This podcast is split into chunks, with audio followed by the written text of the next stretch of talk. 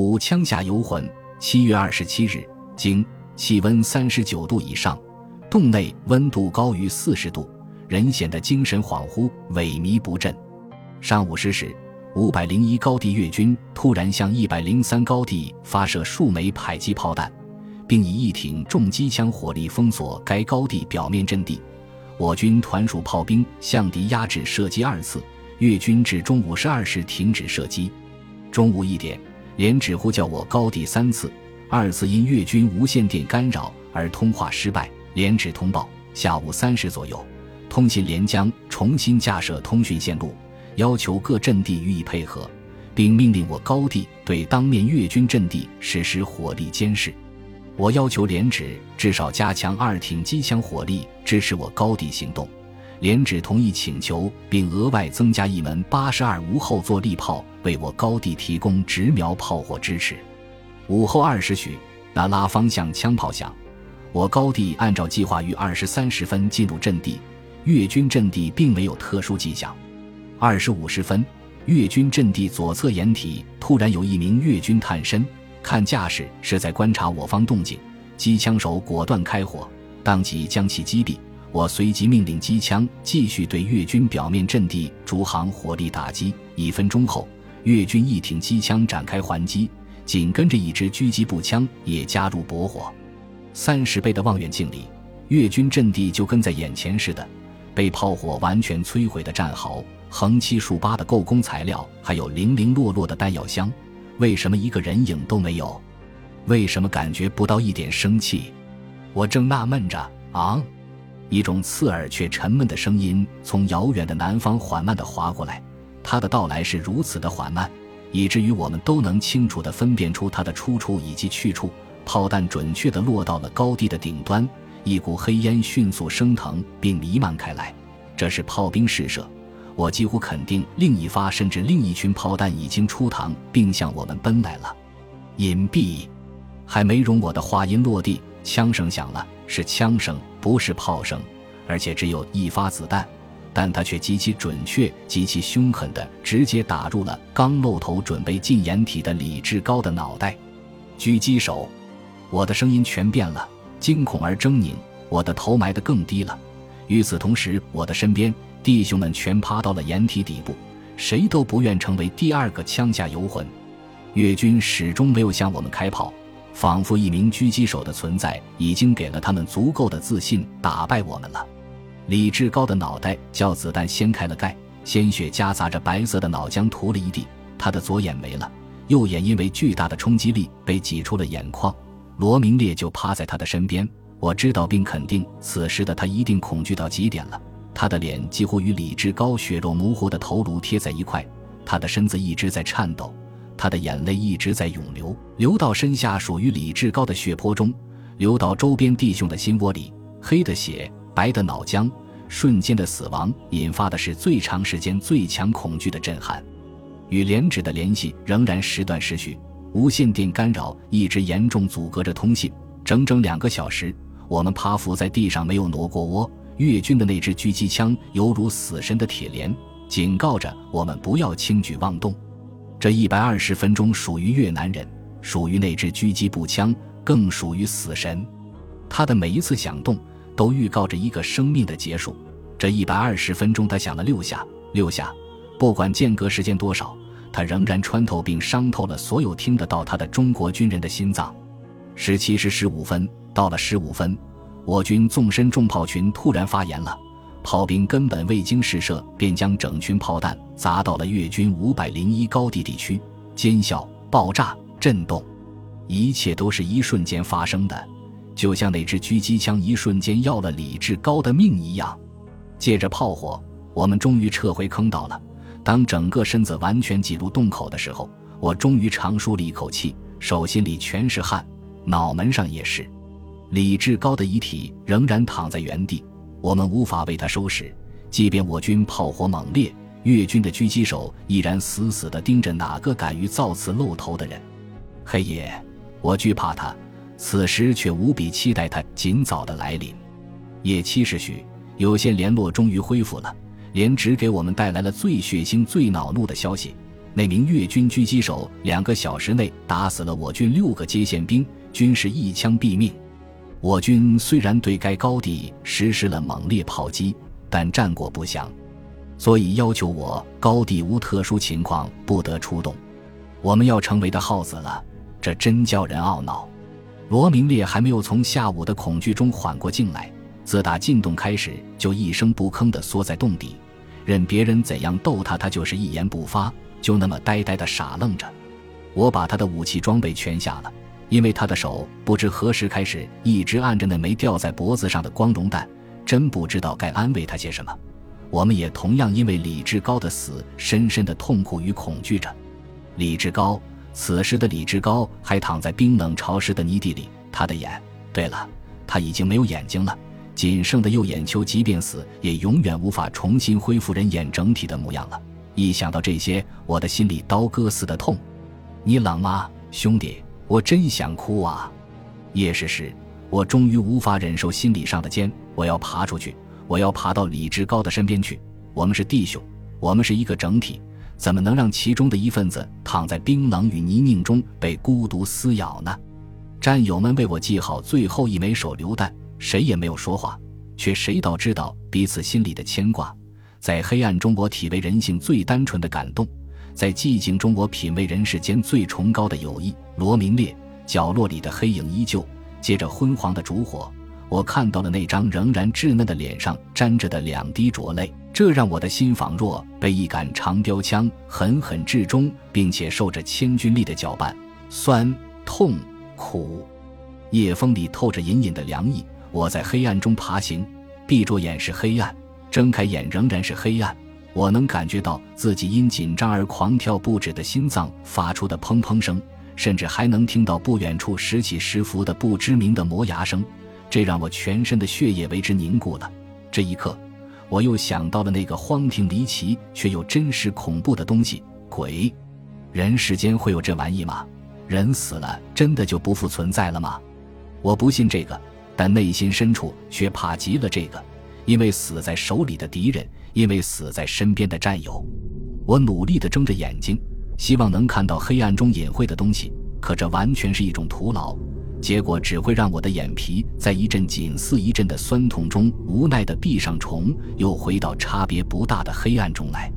我的头撞到了什么东西，不像石头，也不像壕壁。头前一阵骚动，随之而去的是一片刷刷啦啦的脚步声。我来不及分辨声音的归属。我的手已经摸到了一截人的大腿，是了，是李志高。黑暗并不能影响我对战友的感觉，我的手还在轻抚。一枚不知道来自何方的炮弹猛然炸响于前沿，借着火光，借着震动，我扛起了李志高，扛起了冰冷形同枯木的躯体，跑，不顾一切的跑。一分钟，也许没有一分钟，但在我的印象里，却像过了整整一个世纪，一个世纪的伤心与绝望。当我滚回坑道，一头扎入焦虑不安的人丛，我的力量仿佛一瞬间被掏空了。我没有扶住李志高，他带着我一同倒入战友的怀抱。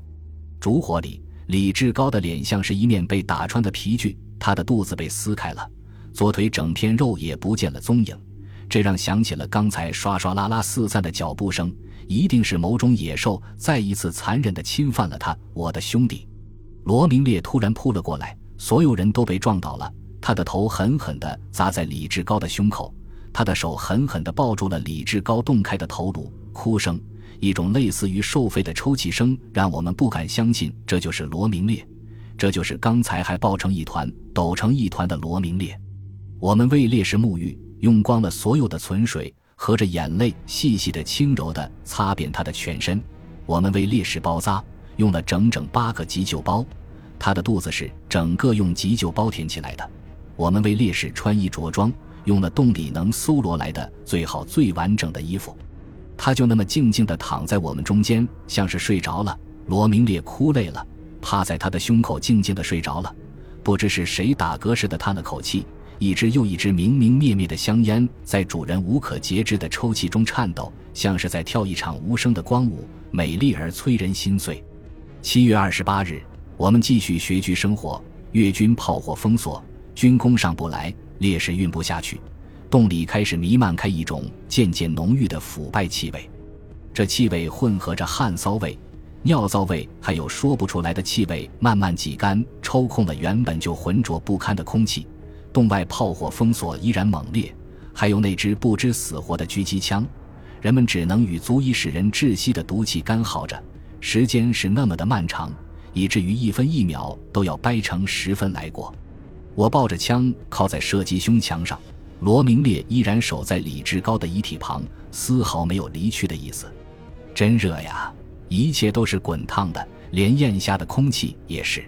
几个兵早把自己扒了个精光，他们躺在洞子转折处，头叠着腿，腿枕着头，就像一溜晒干的咸鱼。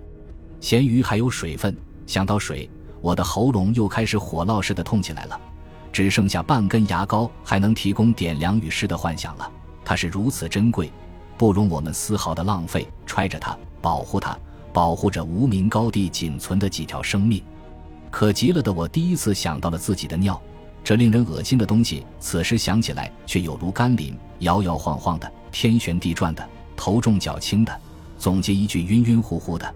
我扶着洞壁，弯腰站了起来，然后，然后是抖抖嗦嗦的解开形同虚设的裤带，拉开短裤，在找到关键部位前，我犹豫了。可是，当第一滴尿液碰撞茶缸跌落土里的时候，我马上意识到了它的珍贵，不能让这恶心的小东西浪费了，生命还得靠它维系呀。小半茶缸的尿液看上去像久违的葡萄糖饮料，黄黄的，还带着泡沫，闻上去像一杯变了质的啤酒，有股馊馊的怪味。管不了那么多了，我得把它喝下去，这是活命的关键了。几乎还没有感觉出它的滋味来，我就已经把尿水吞下了肚，也怪。虽然喝下的心里怪怪的，但总体来说，味蕾并没有做出多大的反抗。刚喝完最后一滴，我就开始憧憬着第二杯了。哎，人呀！我的举动几乎就是一个命令，全坑道的弟兄都开始重复我的动作。当最后一个喝完尿的弟兄恋恋不舍地放下茶缸，武长弓吧唧着嘴冲我说：“妈的，这玩意真好喝，真好喝！妈的，可怜的士兵，光荣的士兵。”又有谁能理解的士兵？六百六十二点六主阵地也缺水，他们一点不比我们轻松。连里报务员告诉我，至今阵地上已累计有八个人因渴而晕倒了。连里指示我们忍耐，军工暂时还上不来。我回答：弟兄们心里明白，就是热得厉害，请示连里是否能呼唤上级炮火压制越军阵地，好让我们出来放回风。连里回答。可以请示，但要求我们在没有明确命令前不准私自出动。热死可死，总比炸死打死强。中午十二时三十分，连指连续两次呼号，我坑道观察哨发现牛滚塘方向越军集结，数目不详。连指请求上级炮火覆盖。十二时三十六分左右，越军炮兵首先开火，但着点主要集中在一百零三高地以及六百六十二点六高地。一分钟后，我军炮兵反压制，打击主要集中在越军纵深炮阵地和牛滚塘地区。十三时许，一百零三高地枪声大作，六百六十二点六主阵地再次受到越军重炮压制。连指来电，要求我高地为主阵地提供火力支持。十三时十分，越军炮火延伸，我命令全班出动，占领射击阵地。我军对越军当面阵地的炮火封锁仍在继续，高地当面五百零一阵地完全被硝烟覆盖，能见度几乎为零。六百六十二点六高地上下一片枪声，透过浓重的烟幕，我们能依稀看到慢慢蠕动的越军攻击部队，他们一定有相当数量的火箭筒。阵地前沿不时有长长的火龙惊现，并直奔我军阵地。爆炸在六百六十二点六高地，掀起一波高似一波的浪潮。我们的机枪一直不停地响着，这或多或少阻碍了越军进攻的势头。对面五百零一高地整个炸开了锅，炮弹下饺子似的往上面砸，整整半个小时，越军没有向我们或者向其他高射击一次。我想，炮弹已经将他们完全压在洞里，无法动弹了。十三时五十分左右。